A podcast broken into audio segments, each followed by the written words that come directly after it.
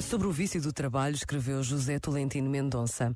Os dias do workaholic são cada vez maiores, mas sempre demasiadamente breves e esgotam-se numa interminável sucessão de tarefas, muitas das quais autoimpostas, sem uma finalidade visível, que reclamam uma atividade frenética e uma velocidade obsessiva, de modo que tudo o resto passa para segundo plano.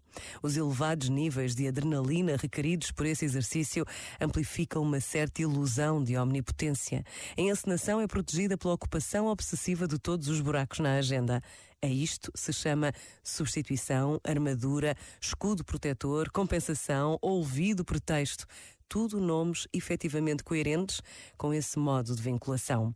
Quando a atividade profissional se torna o eixo em torno do qual tudo literalmente gira, encontramos-nos na presença de uma fuga, um medo, um vazio de outra natureza que se resiste a confrontar. Este momento está disponível em podcast no site e na app da RGF.